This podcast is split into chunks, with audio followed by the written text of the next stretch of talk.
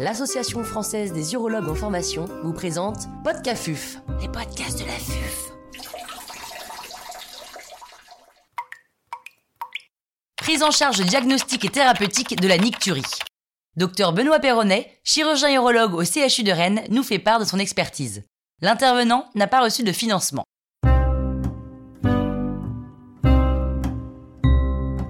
Dans cet épisode de Podcafuf, nous allons discuter de la prise en charge diagnostique et thérapeutique de la nicturie, qui est une question euh, extrêmement importante pour tout urologue, puisque euh, c'est un motif très fréquent de consultation et qu'il y a un certain nombre de pièges à éviter, un processus à suivre et beaucoup de choses à connaître qu'on va tâcher de résumer ici.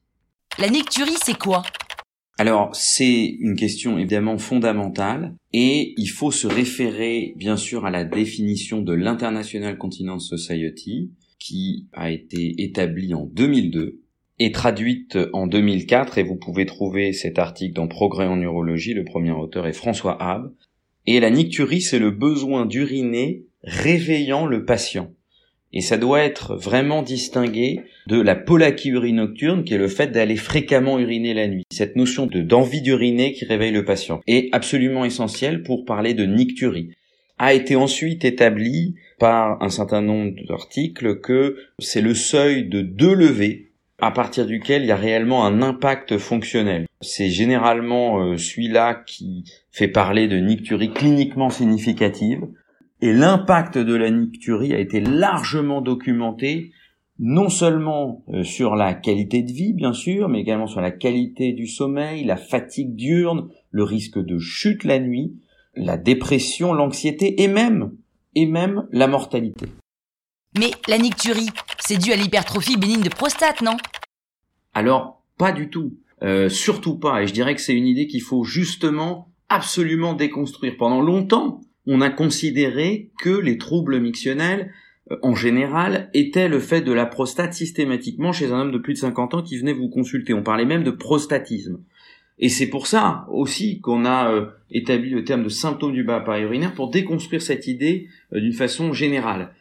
Premier argument qui permet d'aller contre cette idée de toute nicturie liée à une HBP, c'est déjà que la prévalence de la nicturie, elle est équivalente chez l'homme et chez la femme à partir d'un certain âge. Donc, bien entendu, les femmes n'ont pas de prostate, donc ça peut pas être lié à la prostate chez la femme. Et il faut aller même plus loin, ce n'est pas systématiquement lié à la vessie. Notre vision d'urologue, on est obsédé, on dit ah bah c'est la vessie, c'est la prostate. Pas du tout. En réalité, il y a trois principaux mécanismes physiopathologiques qui peuvent expliquer une nicturie. Il y a bien entendu la réduction de la capacité vésicale fonctionnelle, qui peut être lié à un trouble de la vidange vésicale à une HPP ou à une hyperactivité vésicale. Mais il y a aussi la polyurie des 24 heures, le fait de fabriquer trop d'urine sur les 24 heures, et surtout surtout la polyurie nocturne, le fait de fabriquer trop d'urine la nuit, qui, ça a été montré dans un certain nombre de papiers, est en fait le facteur le plus fréquemment retrouvé quand on recherche l'explication physiopathologique d'une nicturie. Donc, la nicturie, ça peut venir de la vessie, mais ça peut aussi venir des reins, et il faut le savoir. Quel bilan pour une nicturie Là, c'est une question absolument fondamentale. Euh, le bilan fait quasiment tout dans euh, la prise en charge d'une nicturie. Il y a bien sûr déjà l'interrogatoire. Il faut rechercher des facteurs de risque, notamment de polyurie nocturne. Comment les patients s'hydratent le soir? Est-ce qu'ils ont des œdèmes des membres inférieurs? Est-ce qu'ils ont des ronflements ou un syndrome métabolique qui pourrait faire penser à un syndrome d'apnée du sommeil. Est-ce qu'ils ont des signes urinaires associés dans la journée qui pourraient suggérer l'existence d'une hyperactivité vésicale, d'une hypertrophie bénigne de prostate? Qu'est-ce qu'ils prennent comme traitement médicamenteux? Notamment la question de la charge anticholinergique, mais aussi euh, est-ce qu'ils prennent des diurétiques en deuxième partie de journée? Ce qui est euh, une explication simple au fait d'avoir une nicturie et facile à corriger. Et puis surtout, surtout, surtout, la pierre angulaire de ce bilan, c'est le catalogue mictionnel, bien sûr. Il est impératif pour tout patient qui vient vous voir pour une nicturie d'obtenir un catalogue mictionnel, de motiver les patients à bien vous le faire sur au moins 48, idéalement 72 heures. Pourquoi? Parce que c'est ce catalogue mictionnel qui va vous donner le mécanisme de la nicturie. Est-ce qu'il y a une polyurie nocturne? Et je rappelle ici la définition de la polyurie nocturne, qui est très précise d'après l'ICS.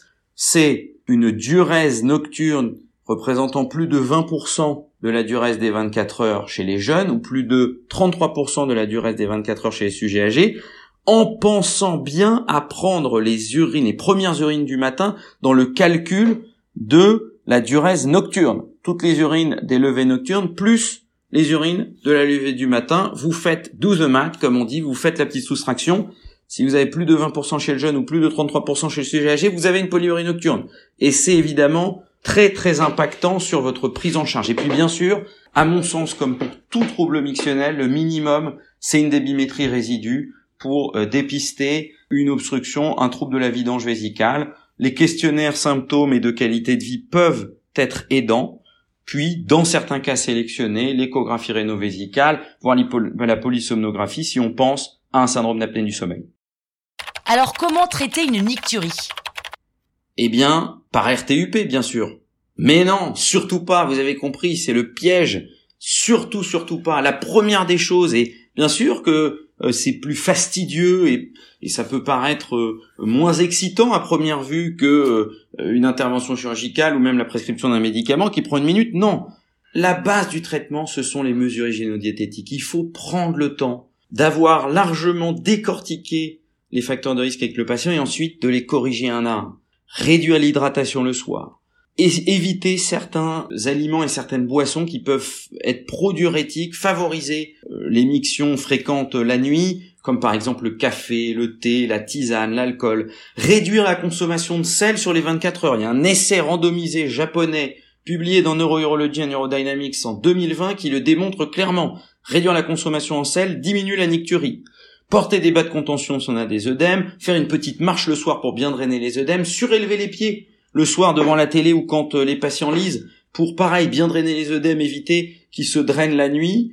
Euh, s'il y a une polyarrie des 24 heures, bah, dépister une potomanie euh, sur le catalogue mictionnel et l'envoyer à ce moment-là au psychiatre, ou un diabète insipide et l'envoyer à l'endocrinologue.